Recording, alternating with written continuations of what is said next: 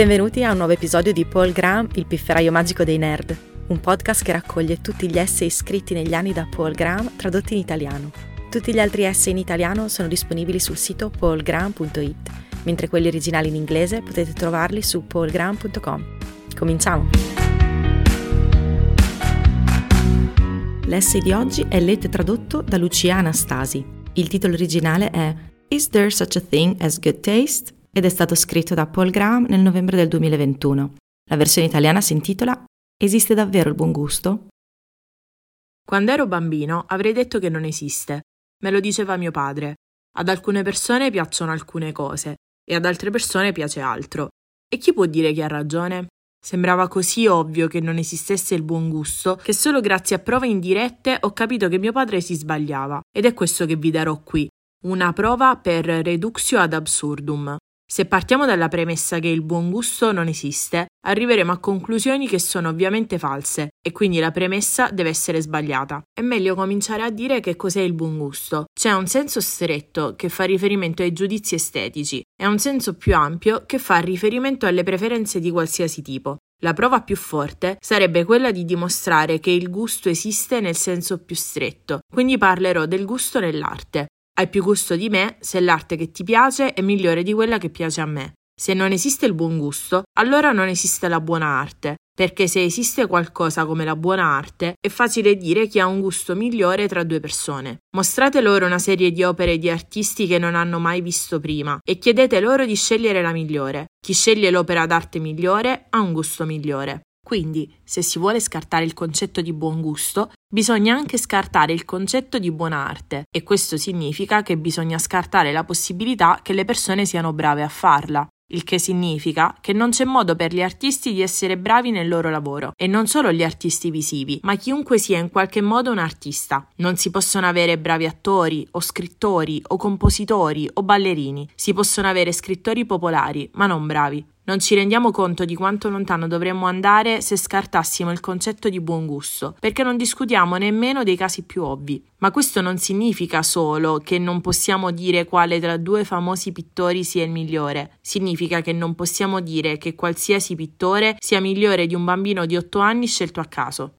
Fu così che capii che mio padre si sbagliava. Ho iniziato a studiare pittura ed era proprio come gli altri tipi di lavoro che avevo fatto. Si poteva fare bene o male e con molto impegno si poteva migliorare. Ed era ovvio che Leonardo e Bellini erano molto più bravi di me. Il divario tra noi non era immaginario, erano così bravi e se loro riuscivano a essere bravi e altri no, allora anche l'arte poteva essere distinta in buona o no. E quindi, dopo tutto, il buon gusto esisteva.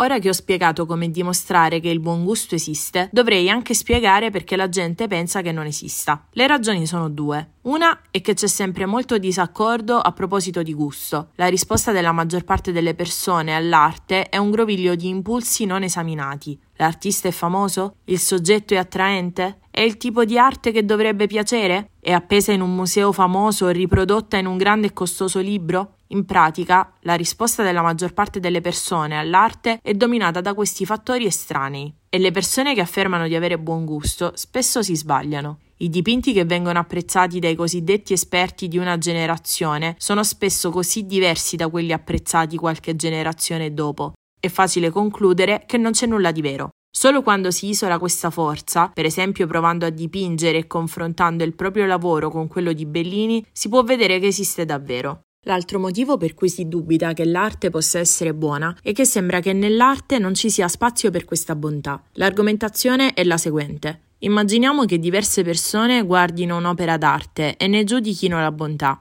Se la bontà dell'arte è davvero una proprietà degli oggetti, dovrebbe essere in qualche modo presente nell'oggetto, ma non sembra esserlo. Sembra essere qualcosa che accade nella testa di ciascuno degli osservatori. E se questi non sono d'accordo, come si fa a scegliere tra loro? La soluzione a questo enigma consiste nel rendersi conto che lo scopo dell'arte è quello di lavorare sul pubblico umano e gli esseri umani hanno molto in comune. E nella misura in cui le cose su cui agisce un oggetto rispondono allo stesso modo, è probabilmente questo che implica che l'oggetto abbia la proprietà corrispondente.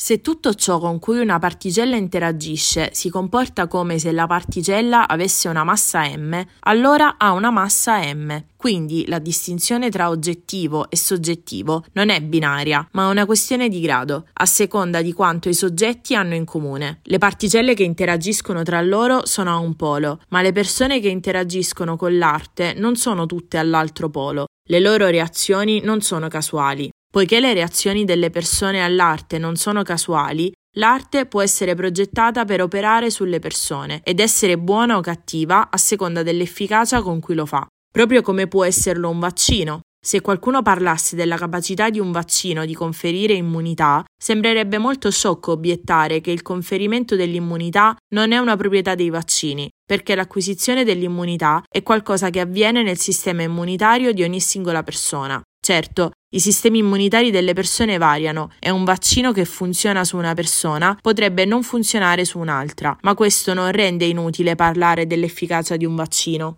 Naturalmente la situazione con l'arte è più complessa. Non si può misurare l'efficacia semplicemente con un numero, come si fa con i vaccini. Bisogna immaginare le risposte di soggetti con una profonda conoscenza dell'arte e una sufficiente chiarezza mentale per poter ignorare influenze strane come la fama dell'artista. E anche in questo caso ci sarebbe comunque un certo disaccordo. Le persone cambiano e giudicare l'arte è difficile, soprattutto quella recente.